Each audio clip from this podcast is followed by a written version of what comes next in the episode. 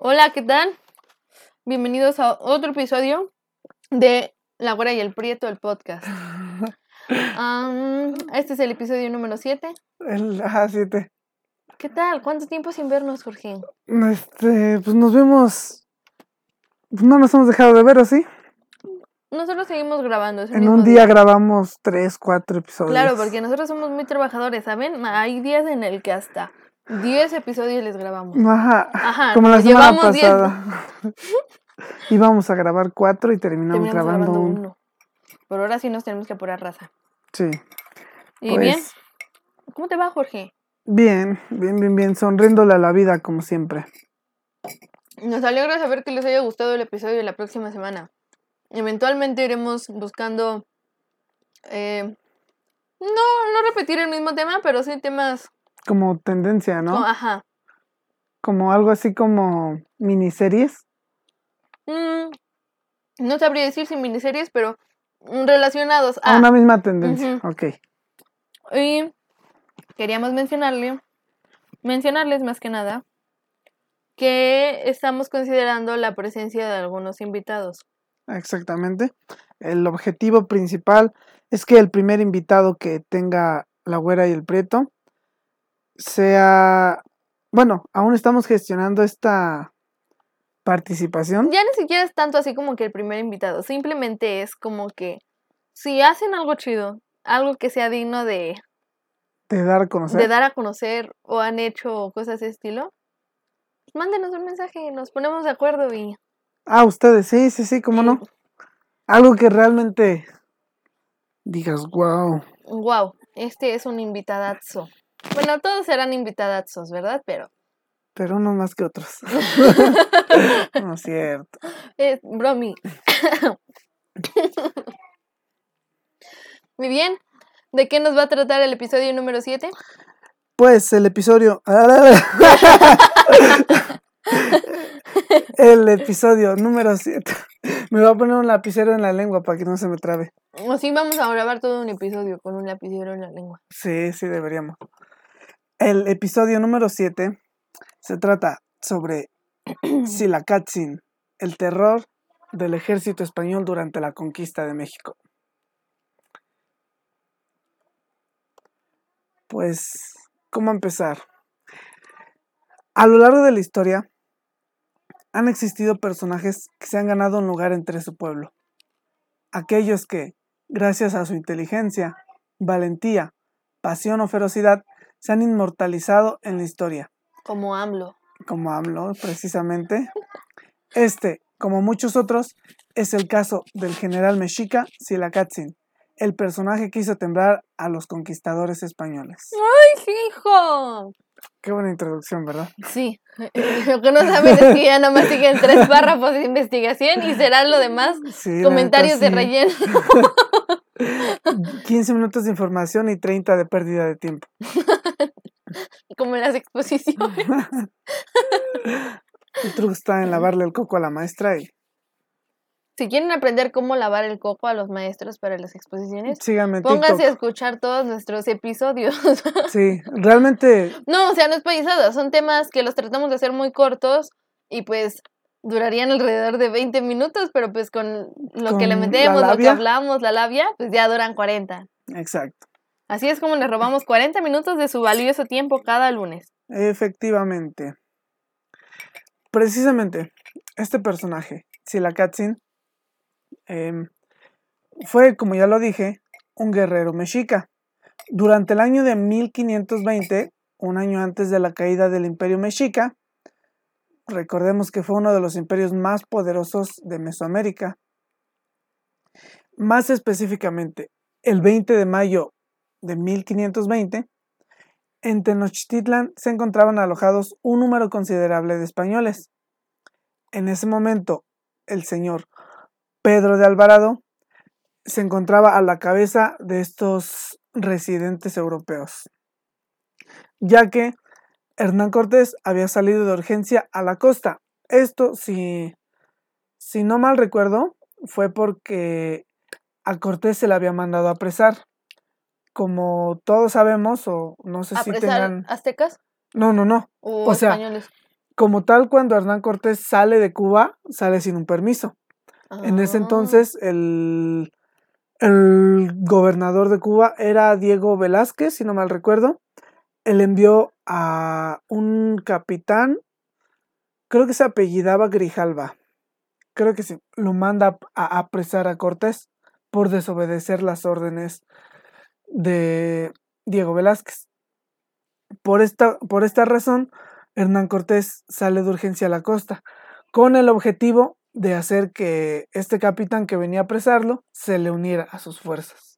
Ah. Traicionara prácticamente a Al gobernador de Cuba. de Cuba para unirse a la conquista de Hernán Cortés. O sea que lo de los traidores, tra- Sí, si ya, los mexicanos son traidores es por, por los tlaxcaltecas y por los españoles. Sí, ya ni una ni otra, ¿eh? Em, precisamente Hernán Cortés va a la costa para tratar este tema. En ese entonces, eh, como les mencioné, Pedro de Alvarado se encontraba a la cabeza de estos españoles Tenían unos nombres así como bien, en pro. bien pro, ¿no? La neta se escuchan bien, bien padrote, ¿no? Bien hacendado. No manches, y ahorita, ahorita que lo pienso, la mezcla de, de apellidos entre españoles y mexicanos. Ay Dios, luego tienen unas combinaciones. Como Ocelotl, como Ruiz Ocelot. Tlacomulco, ¿Te acuerdas como de Ruiz Arcelot? Tecomalma, ¿no? Igual es. También. Ay, mm, está bien raro. Pero ¿sabes qué es peor? Lo- la mezcla de nombres gringos y mexicanos. Ah, sí. no este, manchen. ¿Cuál es, cuál es su necesidad de ponerle nombre gringo y apellido bien este Francisco? Yoután López Flores. El otro día vi un niño, creo que no, no recuerdo si en el salón de mi hermano o en el de mi hermano, se llamaba Matthew Fernández. Matthew Fernández. ¿Por qué les arruinan la vida así a sus hijos? Pobre Piensen niño. bien en el nombre que le van a poner si tienen apellidos feos. sí, sí, todavía se. Bueno, no son apellidos feos, pero, o sea, Como no que no manchen. va, ¿no? O sea, Piensen en todo el bullying que le van a... pro- a, a- a- ¿Cómo se dice? ponle que no, pero imagínate si un día se hace famoso. Que digan, ¿cómo te llamas? Eh, Matthew Fernández, Fernández. López. No mames. No, no hagan eso, gente, porfa. Ya hay muchos Brian, muchos Tyson, muchos. Saludos a los Brian. No queremos que nos asalten, por favor. Ah, no Sí, es cierto, sí, es sí. bromi, es bromi. Em, pues bueno, este 20 de mayo de 1520, las tropas de Pedro de Alvarado se encontraban alojadas, si no me equivoco, en un castillo o en un palacio de la realeza mexica, Ah, como invitados, por así decirlo.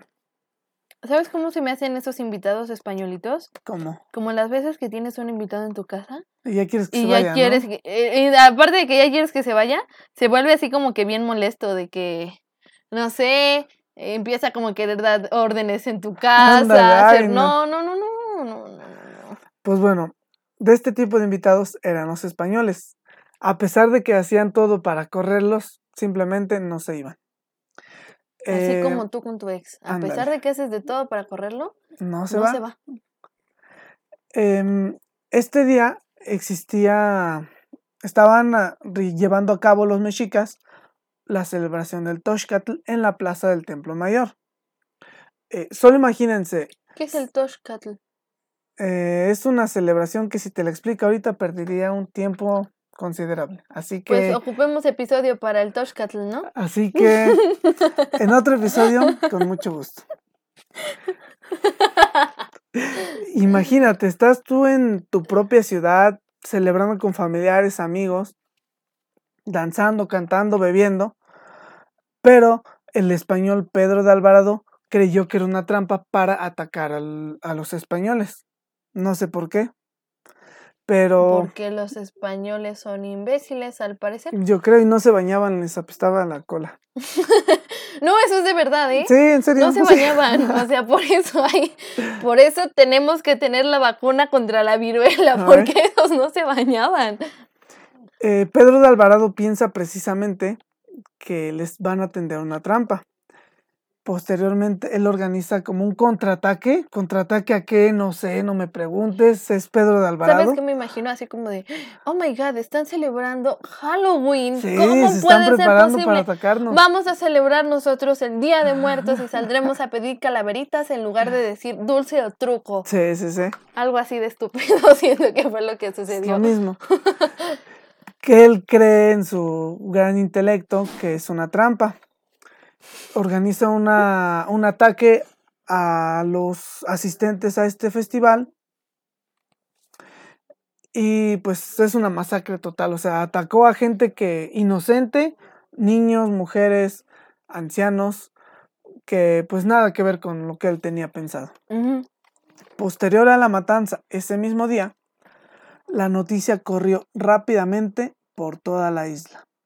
Los ciudadanos, obviamente enfurecidos, se comienzan a aglomerar alrededor de la plaza y específicamente en el palacio donde se encontraban los españoles.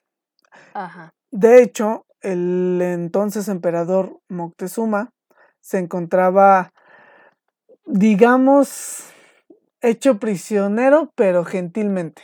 Al final, él, él- mira, es un, un tema bastante, de bastante análisis, porque muchos dicen que si se dejó mangonear vulgarmente, o si tenía miedo, no sé. Se encontraba con ellos, ese es el punto. Ajá. Cuando Moctezuma ve que se comienza a aglomerar esta multitud, él, en un intento de apaciguarlos, fue herido por una piedra en la cabeza, la cual posteriormente causó su muerte. Pero bueno, esta es solo una teoría de su muerte, ya que otras fuentes nos, nos comentan que incluso pudo haber sido asesinado por los propios españoles.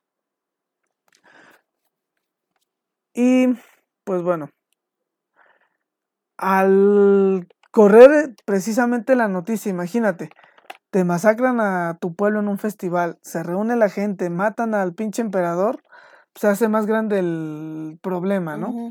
Se comienza a correr más ya de una manera, de una manera un poquito más enojada, más furiosa, ya no es solamente vamos a hacer una revuelta y ya, o sea, ya iban directo a atacar. Al correr la noticia, grandes generales del, del ejército mexica comienzan a llegar a la plaza, ya no solamente las, los civiles. De todos ellos, esos generales, destacaron especialmente tres y citando las, las palabras del, del gran maestro Miguel Portilla, eh, solo hubo tres capitanes que nunca retrocedieron. Nada les importaba a los enemigos. Ningún aprecio tenían de sus propios cuerpos.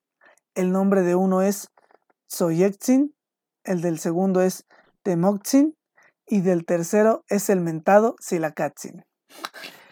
Y precisamente Silacatzin será el protagonista de una serie de hechos, los cuales lo van a catapultar como quien lo autonombraron, lo nombraron prácticamente como el terror del ejército español. ¿Qué habrá hecho? De, para que para hacer, El terror. imagi- o sea, ya con ese nombre a pantalla, ¿no? Y eh, cosas así como bien, bien tontitas, ¿no? Que por eso era el terror, ¿no? No, no, no, Como este pasa, sí, ¿no? Como- sí, sí, se ganó el... Pancho Villa, el dolor de cabeza de los estadounidenses. No, sí, y la- cosas así como bien estúpidas, ¿no? Pues nada más por voltearle las, las cerraduras a los caballos, ya se perdían los gringos. O sea, na- nada más iba prácticamente a, sí, a echar desgorre a Estados Unidos, ¿no? Imagínate, ah, pues fui, ¿qué hiciste el fin de semana? Ah, pues fui a andar a caballo a Estados Unidos, me compré una malteada. Una malteada de fresa y me regresé para la casa. Ahí nomás dos, tres eh, Me policías persiguieron a balazos, pero pues Eh, normal. normal, Ay, algo casual. común.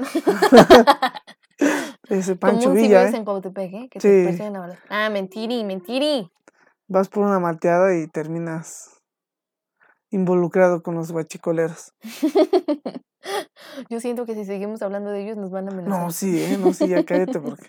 Lo bueno que no somos tan famosos, afortunadamente Lo bueno por el que ni momento. escuchan podcast. No, ya cállate. Nos lo vas a echar encima. Eh, Entonces hay que escribir un libro para que nunca se enteren. Ni leer saben. No, cállate. Nos van a sacar aquí las. Yo pienso que nos escucharíamos, escu- eh, nos escucharían si cantáramos narcocorridos, ¿no? Así los Vamos a hacerles un narcocorrido. narcocorrido. Vamos a entrevistar a Valentín Elizalde o a. Ah, Sí, mataron, claro. ¿verdad? Vamos a entrevistar al difunto. ¿Le hablamos una medium? Al Commander o algo así para que llamemos su atención.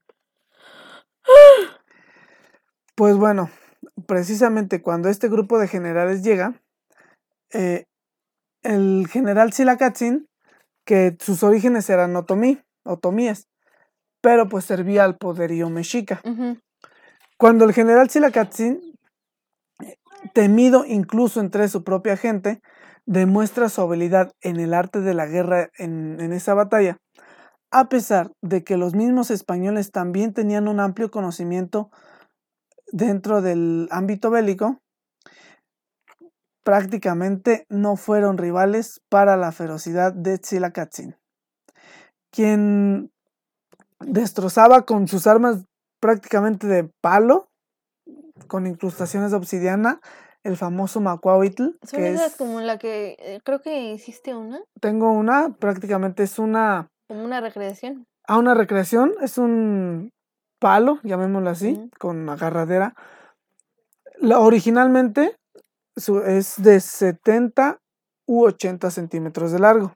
Casi un metro. Sí, sí, bastante largo y pesado, con incrustaciones de obsidiana en los costados. Imagínate un trancazo con eso. no Pues se supone que la obsidiana es del material biológico más, bueno, no biológico, eh, Eh, natural. más filoso, ¿no? Ah, creo que sí. Creo que llegué a ver, a leer que se han encontrado, eh, ¿cómo se llaman? Como navajitas de obsidiana, que la puntita es una molécula, o sea, a ese ¿Ah, grado sí? de, No manches. de, ¿cómo se dice? Mm, ¿De, ta- de tamaño, por así decirlo? De delgado. No manches. Y sí, sí creo, no sé si ustedes hayan cortado con una obsidiana, no se los recomiendo, Extraño mucho el himno Pero de Hidalgo. el- arde el, hasta- pasado. Soy un gigante inmutable que lleva la sangre. No, es que menciona algo de su luna de obsidiana, no sé. No y es como que muy común aquí en Mm. las religiones de Hidalgo, no sé, en donde tú vives ahí por medias tierras, lo que es Tepantitla. Bueno, los que son de aquí, pues van a van a ubicar, ¿no? Pero eh, pues en general el Valle en de general el Valle de Tulancingo, pues es como de un banco de obsidiana. Sí, sí, sí. Y Además de eso, pues como que asentamientos este, prehispánicos. Por ejemplo, tenemos Bastante. uno que es el que está descubierto, por así decirlo, porque los demás están enterrados en casas o pues de plano se han ido es perdiendo. Guapalcalco. Ujú, que es Guapalcalco. Si de por sí, la zona arqueológica que tenemos ahí no es, no es toda. De hecho, no les adelanto mucho porque quiero hacer un episodio de eso, Ajá. de Zazacuala, la zona arqueológica que abarca Santiago, principalmente Santiago Tulantepec, Ajá. partes de Tulancingo y partes de Cuautepec. Ujú. Una ciudad impresionante. Eso estaría chido porque justamente le venía yo pregun- eh, bueno, venía yo platicando con mi papá el otro día que te fuimos a dejar a tu casa. Este, pues que ahí en, en Santiago Tulantepec está como que muy común este ver que hay pirámides enterradas, que hay vasijitas, que hay cosas de ese estilo. Y le comentaba yo, en Cautepec no hay nada de eso. Y dice, no, creo que no. eh, Pero pues, sí está, están relativamente cerca, están muy, muy cerca. O sea, De hecho, Tepantitla está lleno de... Hay un... Todavía a la fecha, perfectamente conservado, un canal prehispánico de agua, ¿a poco? ahí en Tepantitla. No sabía. Nosotros, yo me acuerdo mucho cuando estábamos, bueno, cuando estaba yo más pequeña, eh, nos íbamos a caminar con mi papá y encontrábamos un montón de vasijitas y así ahí por Tepantitla. A la fecha, a la fecha sigue habiendo muchas, pero pues Sí, está chido. Hace falta bastante trabajo arqueológico. Sí. Y ya no tan fácil van a aflojar dinero para desenterrar todo eso, Uf. verdad, tristemente. hasta tontos son.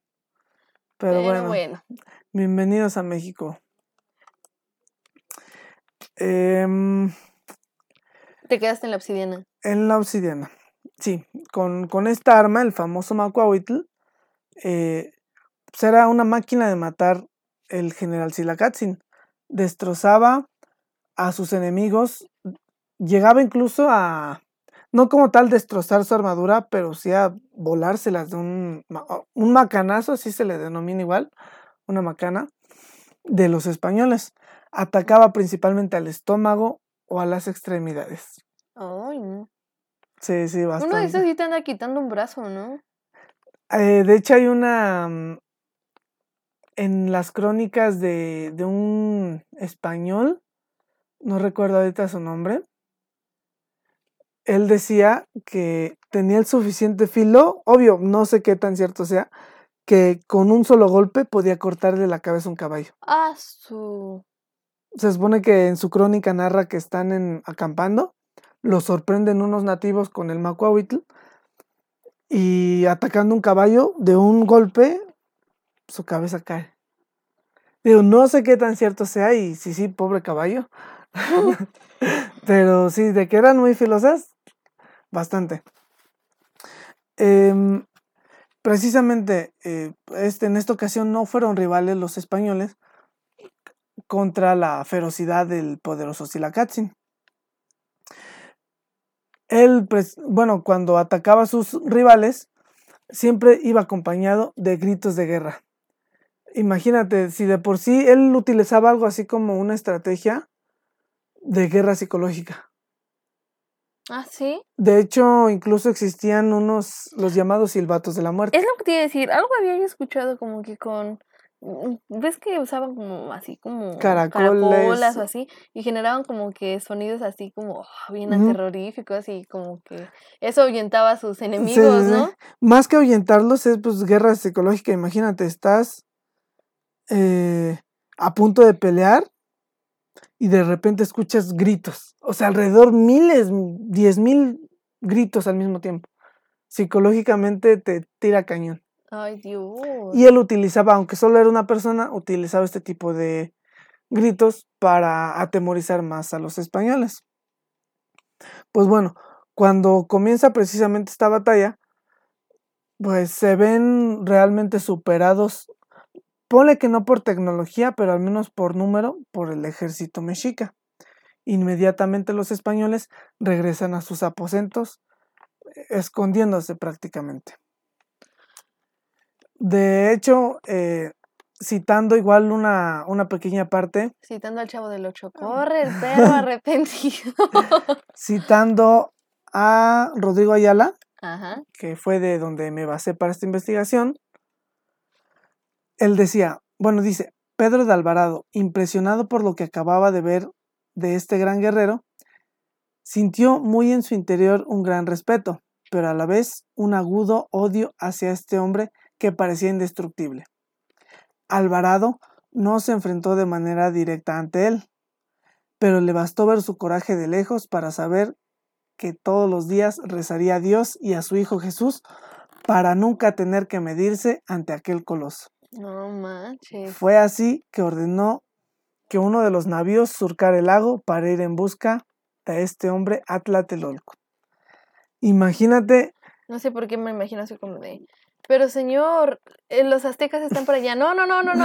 Vámonos por ese. Todos Sí. por ese. de, de hecho eso pasaba. Fue tan grande su fama, entre comillas, que cuando lo veían todos contra él, a matarlo. Y nunca, nunca pudieron asesinarlo. Pero pues imagínate, rogar por tu vida para que nunca te topes ¿Quién con era él. el dios de la guerra? Huitzilopochtli. Sí, ¿verdad? Sí, sí, sí. Ese fue el que salió ya convertido en adulto. Exactamente. Nació ya adulto. Y precisamente cuando Pedro de Alvarado eh, envía a, a atacar a Silacatzin a Tlatelolco, eh, según Miguel León Portilla, nos comenta que cuando llega el navío a Tlatelolco, Silacatzin se encontraba con tres rocas de tamaño considerable, una en su mano y dos en su escudo. Posteriormente, Silacatzin arroja estas rocas al navío y termina ahuyentando a, a esta comitiva que era para matarlo. Fue pues el primer fracaso de, de Pedro de Alvarado para asesinarlo. ¿Y si lo pudo asesinar él o se lo terminó echando alguien más? Eh, esa es la cuestión de que no hay registros de que lo hayan asesinado. No, Es que mira, hasta chorrillo les ha de verdad. sí, si la Katzin era, era un patriota, digo, eh, si de por sí ser mexica era algo de orgullo, hasta de cierta manera despectivo de los mexicas hacia los otros pueblos, ¿no? O sea, yo soy mexica, ¿sí? Tú eres... Es como los de Pachuca, yo soy de Pachuca y tú Eran eres los de... huaxicas de... De 1520. 1500. Sí, sí, sí. Eran los murexican. Era un orgullo para ellos ser mexica y quien no, Pues, no, imagínate ¿no? un Pero- pinche imperio de apenas 200 años y dominar Pero es que todo de algo que tenemos que tener bien en claro, México no existía en ese entonces Ah, no, no, como no. nación, entonces ah, no hay como de algún modo como, como culparlos o algo de ese estilo porque de cierto modo ellos eran su Eran propia nación, su propia... Es como si habláramos de Estados Unidos y México actualmente, ¿no? Pues así estaban, ¿no? O sea, los tlaxcaltecas con su rollo, los aztecas con el suyo, los mayas con el suyo. o sea, Por eso no es correcto decirle traidores a los tlaxcaltecas ni a la Malinche. Simplemente vivieron su proceso histórico y ya. Por una parte entiendo a los tlaxcaltecas, ¿no? Así como ya bien hartas de que siempre se los estuvieran sonando y fregando los aztecas. Sí, ya, la oportunidad llévatelos, ¿no? Sí, Obvio no sabían que les iba a afectar a ellos también, claro, pero vean. de hecho un hijo del del emperador de Tlaxcala, ¿cómo se llama? Xicoténcatl, fue igual un rebelde, él estuvo en contra de su padre que se unió a los tlaxcaltecas. Mm, De veras, otro episodio de eso lo voy a apuntar. apuntado a la lista. Sí, y era prácticamente lo que te digo. Eh, Silagatzin era totalmente un patriota. Él estaba orgulloso de su, de su tierra, que aunque era otomí, pues se- adoptó, adaptó la cultura mexica. Se dice que en cada una de sus batallas oraba a los dioses para que le dieran fuerza y para que Tenochtitlan recuperara su grandeza.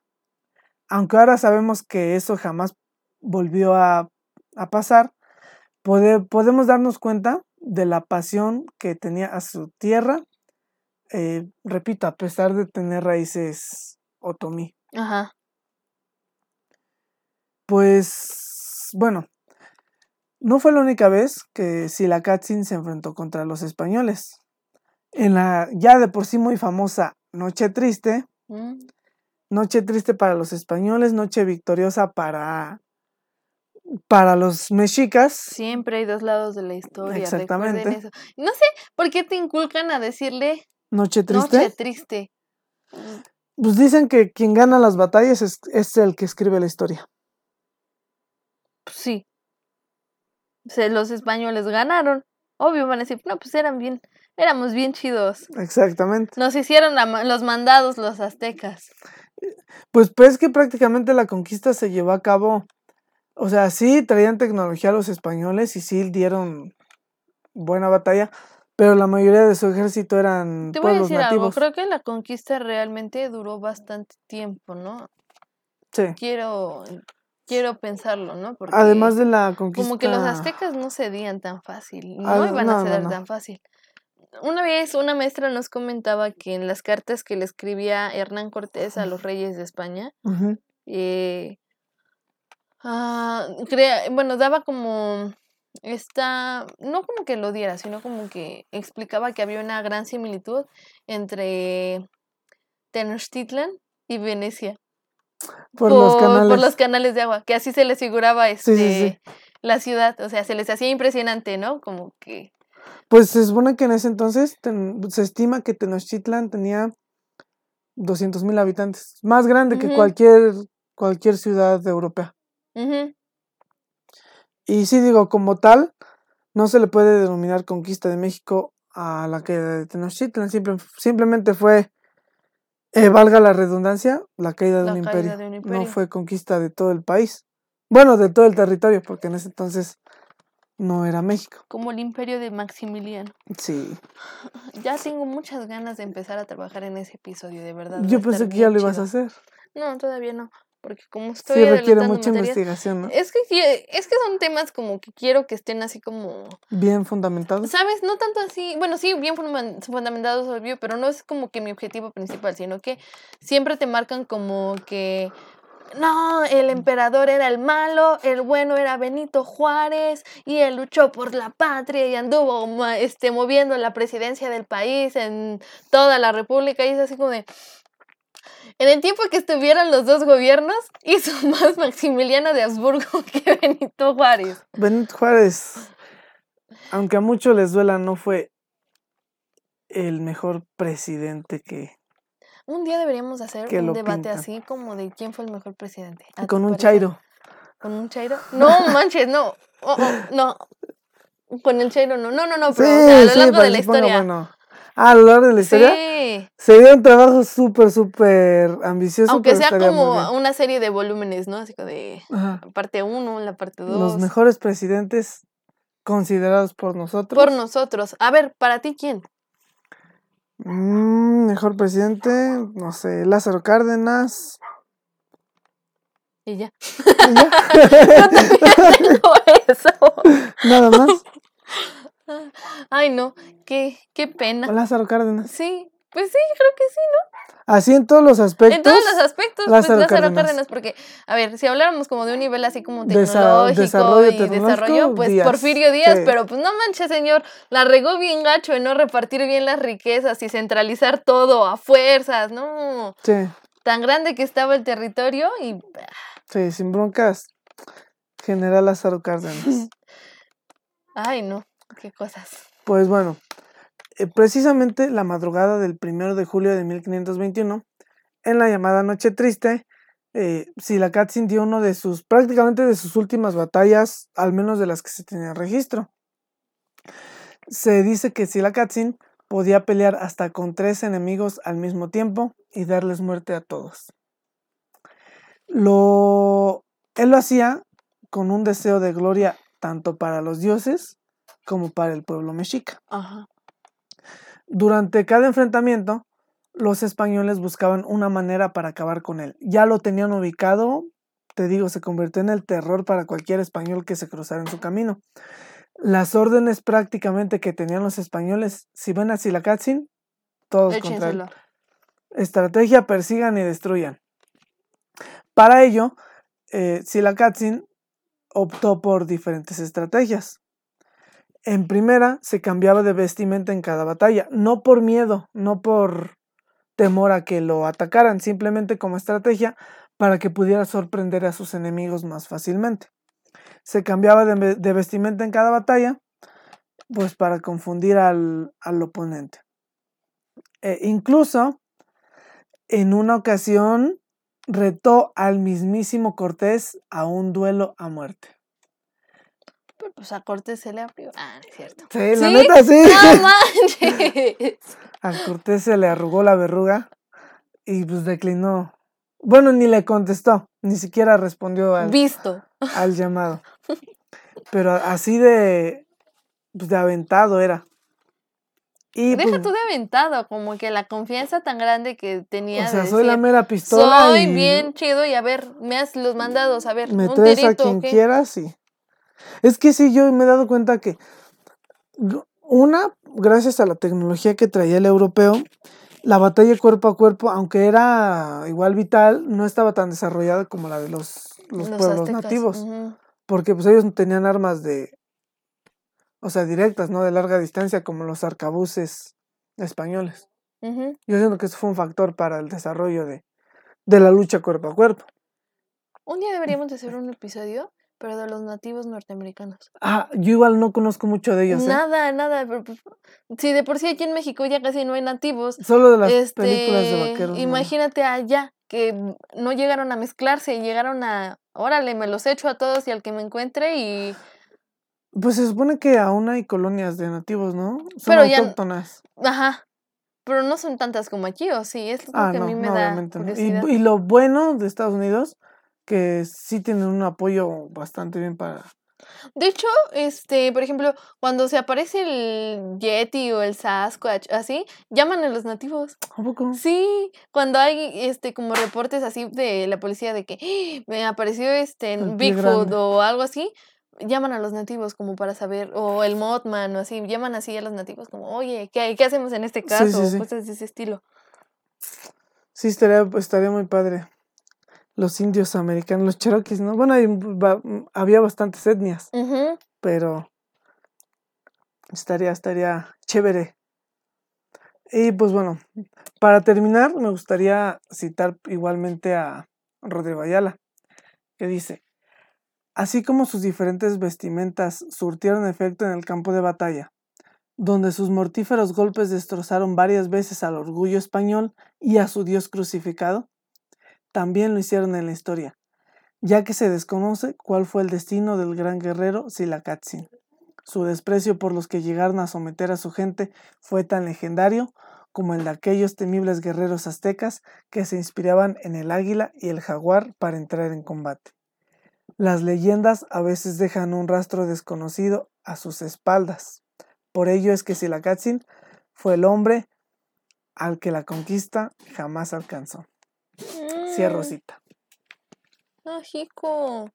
Me encantan ese tipo de, de personajes históricos que son un dolor de cabeza para, o sea, en todo sentido, son un dolor de cabeza para otros. Sí.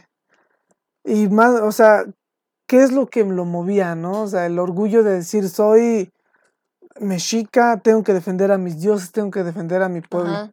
Porque, por ejemplo, igual entra el, el aspecto de que, como te mencioné, Moctezuma estaba como doblegado. O sea, el, el líder del imperio tal vez más bélico de toda Mesoamérica estaba sometido al conquistador. Y su gente, ¿cómo podía ver a su líder Sometido. prácticamente lamiéndole las botas al conquistador sin poder hacer nada? Como que se habían guardado esa... Desde la llegada de Cortés en el 1519, se habían guardado ese pinche coraje. Y siempre bien orgullosos, ¿no? Los pueblos nativos como Sí, hasta la hasta fecha. la fecha. son Es algo que mencionamos muy, muy seguido. Algo que muchos pueden notar es que las personas de origen indígena son muy cerradas con nosotros. No sé si se han dado cuenta de eso. Sí, sí, sí. Y pues no los puedes culpar de, de ningún modo porque es este. Pues protegen prácticamente su, su autonomía, sus raíces prácticamente. Pues sí. Te la envías. a- Ajá. eh, em, Sí, como que no, no quieren, no es que no quieran mezclarse, simplemente que No, es que te digo, yo sigo que, yo siento que siguen teniendo ese tipo de orgullo dolido de lo que no es como que los de los de ahora hayan vivido lo que pasó hace Exacto, no históricamente. Ajá, pero como que es algo como que generación con generación se ha ido transmitiendo así como de ten cuidado con Ves que a la fecha la ten gente cuidado con, es ten cuidado con, ten muy- cuidado con. No quiero verme así como bien odiosa, pero siempre lo digo, en casi siempre lo digo en los capítulos que hablamos de este tipo de temas. Ellos son los dueños de estas tierras, siempre que no se les olvide. Nosotros somos los invitados, somos los mezclados, somos como- ellos son la raza pura y nosotros, nosotros aquí somos los, cruzados. los cruzados. No se les olvide nada de ese tipo de discriminación que ni siquiera tendría que existir para ellos. Sí, no, Así como estábamos hablando del invitado molesto, nosotros somos invitado molesto, así que discriminación para ellos, no. sí, sí, sí. De hecho, precisamente el término naco que se les atribuye a ellos, les va a decir que no, no les va a dar la, la raíz etimológica, pero si tú le dices naco a un indígena, el naco eres tú. Yo nunca le he dicho nada con indígena, creo que lo ocupo más como para Sí, la neta, la na- gente sin educación. Exacto, sin nacos cultura. los que Nacos los chilangos. Nah, no es cierto. nacos los que tunean un suru, los que se pintan el cabello de güero y son prietos, los los los buchones, las o sea, Ay, no, no, no. No, no, no, pero no, nada de nacos para los no. para los pueblos indígenas, de verdad, de verdad. Pues, Pues bueno, qué padre, ¿no? Como Sí. que desde ese entonces haya existido como que ese o sentimiento bien sea, resistencia. ah, nacionalista. O sea, ah, recuerdo, no, ah, no éramos una nación como tal, pero para los aztecas, es, Tenochtitlan era su nación de ellos. Defender su pueblo, su lugar, sus raíces era, era vital. El pueblo mexica. Tan solo pónganse a pensar, e- e- ese TikTok que hizo viral de un tipo que dijo, los mexicanos, además de fumar mota y no sé qué tanto, así como queriendo mierdas, ¿qué es lo que hacen? ¿No? Y hasta le hicieron un rap, así como. Si se ponen así ustedes bien al brinco, imagínense ellos que llegaron a. a quitarles todo. Sí, sí, sí. Nos hace falta mucha conocimiento. Pero, pues, bueno. Este fue el episodio número 7 De el podcast de la güera y el, y el prieto. La güera y el prieto, el podcast. Ay, insisto que sonaba mejor el mío, no sé por qué Sí, por el cállate. tuyo. Cállate. Pues bueno, igualmente les vamos a estar subiendo en la semana datos sobre este. Ya lo hemos hecho desde la semana pasada, pero eh, esperemos que esté teniendo bastante buena respuesta porque no queríamos que se quedaran solo como con lo que nosotros les decimos. Queremos como que vean lo que les decimos para que entiendan mejor lo que nosotros les hablamos. Exactamente. ¿Vale? Pues bueno, este ha sido el episodio de esta semana. Esperemos lo hayan disfrutado. Y nos vemos el siguiente lunes. Bye.